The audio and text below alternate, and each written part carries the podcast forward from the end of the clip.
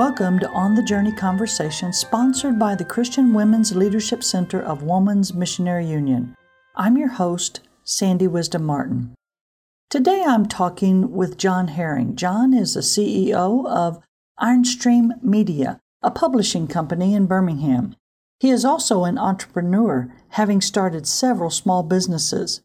John can see the potential of connections everywhere and I know you're going to enjoy the conversation. John, welcome to the podcast. I'm excited to be visiting with you today. It's always a privilege. Love being with you as well. Well, John, tell me, how did God call you to the ministry? Well, I think I was just adopted into it. My grandfather was a Southern Baptist pastor in Florida. Spent a lot of times, especially in the summer, with him. And I remember going into my grandfather's office and he had this huge wall of books. This is before I could read. I was probably four, maybe five, and I loved books and I loved the times when he would read to me or my mom, mom and dad would read to me. I thought it was just so cool that he got to study those really neat books. I actually have some of them in my library now. Then I followed my grandfather around. When he would make the hospital visits, I would go with him.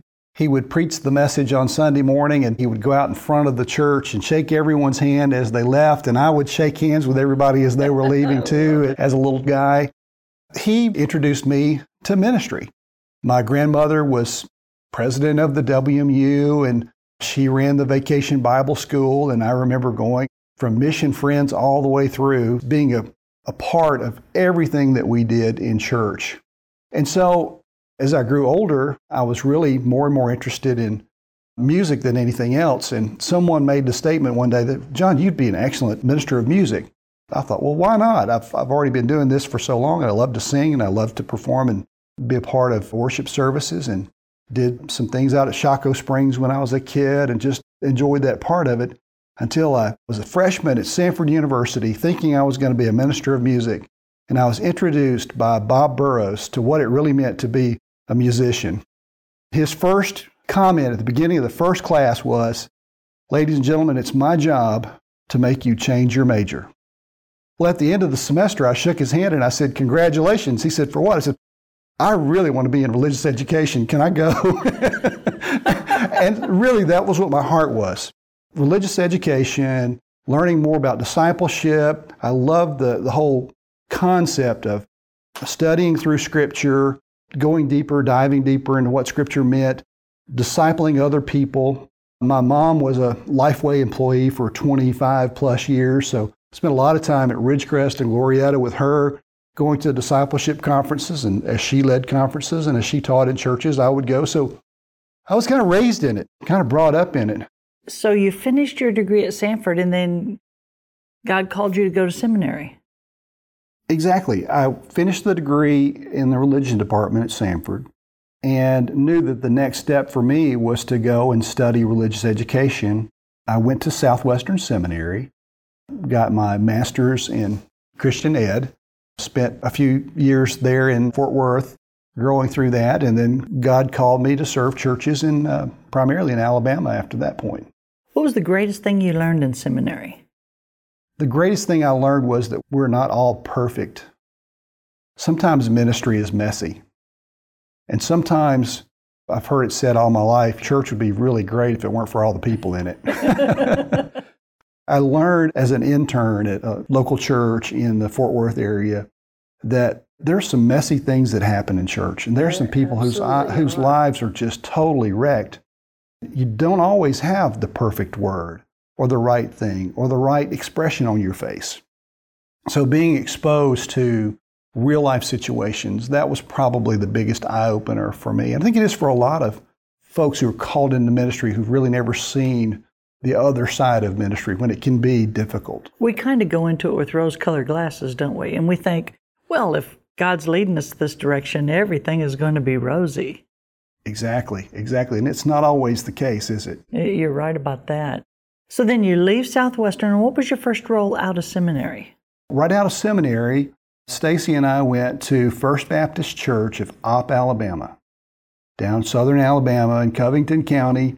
Uh, I was the Minister of Education and Youth Then we spent a few years in Fairhope at First Baptist Fairhope. In the early 90s, we came to the church at Brook Hills when it was just getting started. We actually met in the WMU building, in this very building that we're in today. We met here for a couple of years as we started to develop our property and build the building uh, for the church at Brook Hills.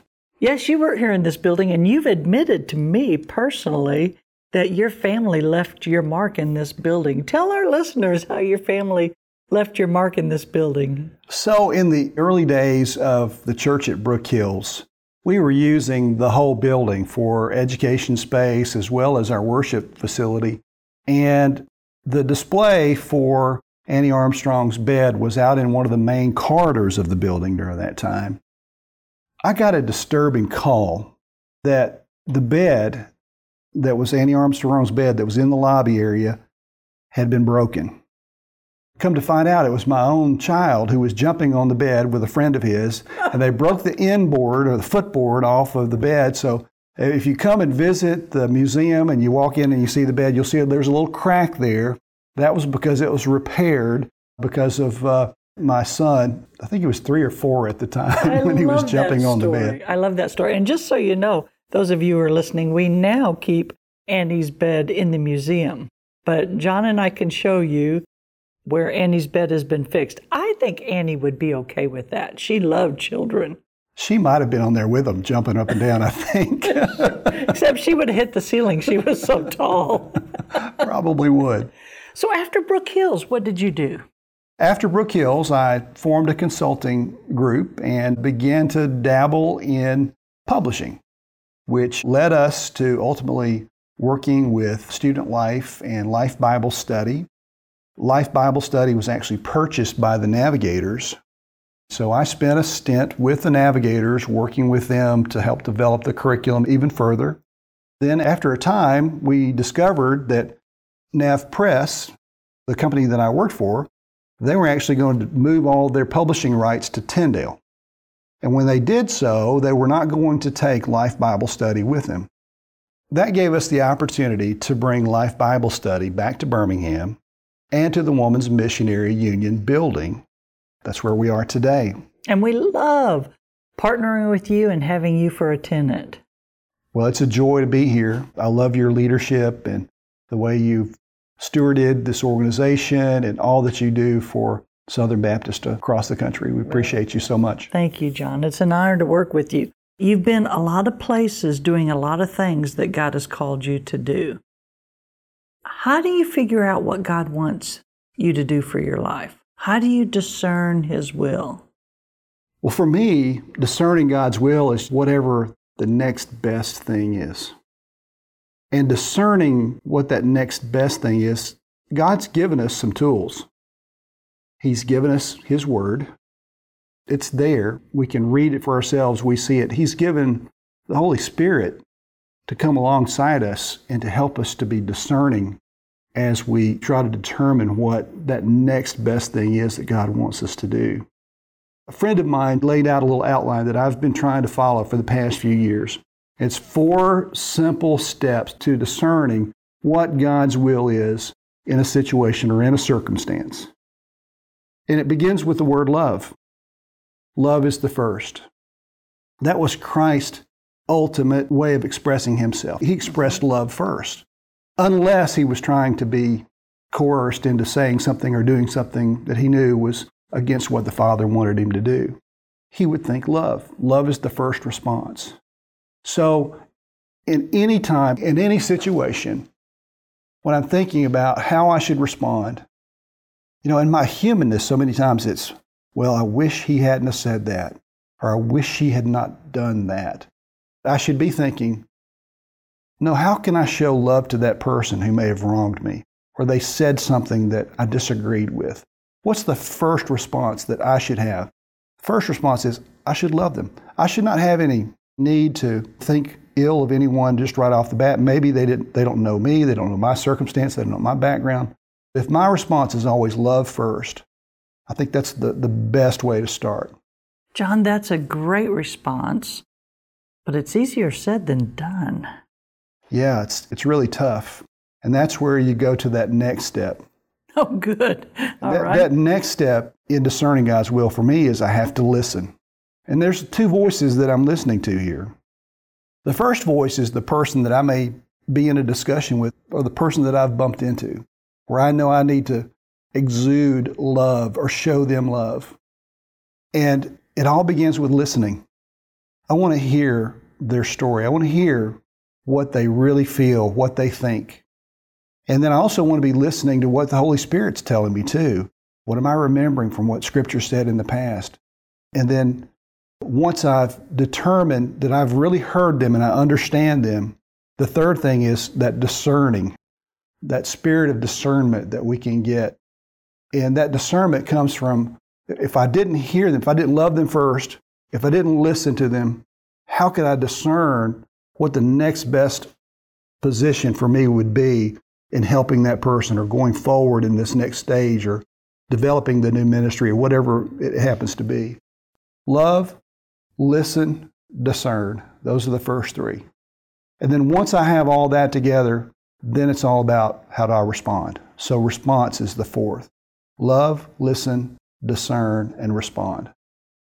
I think whenever we go into a new opportunity, whether it's a ministry opportunity or a business opportunity, or it may just be a relationship, if we're not willing to first think love and first think, how can I listen and hear this person all the way through, then I'm never going to get to that discerning spirit. I'm never going to get to that response that's appropriate. So many times I'm guilty of uh, loving last. I want to hear you out before I'm going to decide whether or not I'm going to love you or not. I want to wait until I can trust you. I think Christ trusted first. He laid everything out for us. And if that's the model, then I'm going to trust you first, as opposed to, well, you may look different or think differently, or you may have a different political persuasion. No, my first response is I want to hear you. I want to love you first and listen to you.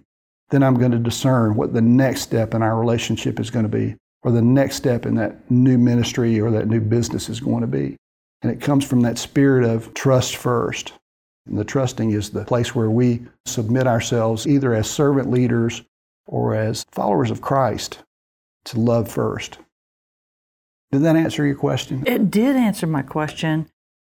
And I think if we could do this as Christians, it would solve most of our problems at church, most of our problems in our family, most of our problems in Christian ministries.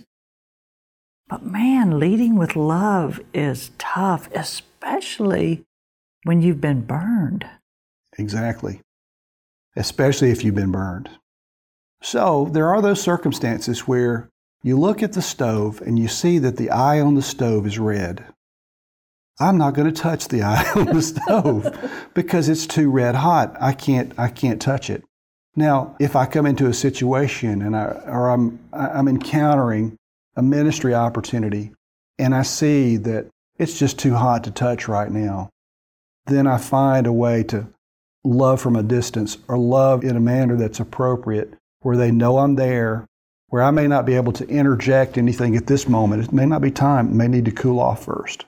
Then I can come back to it later and they know that I'm still there. I haven't gone anywhere. It wasn't time at that particular moment to do anything about it. There are times when it's just too cold. And you may go into a situation ministry wise or business wise and you see this one's just dead right now.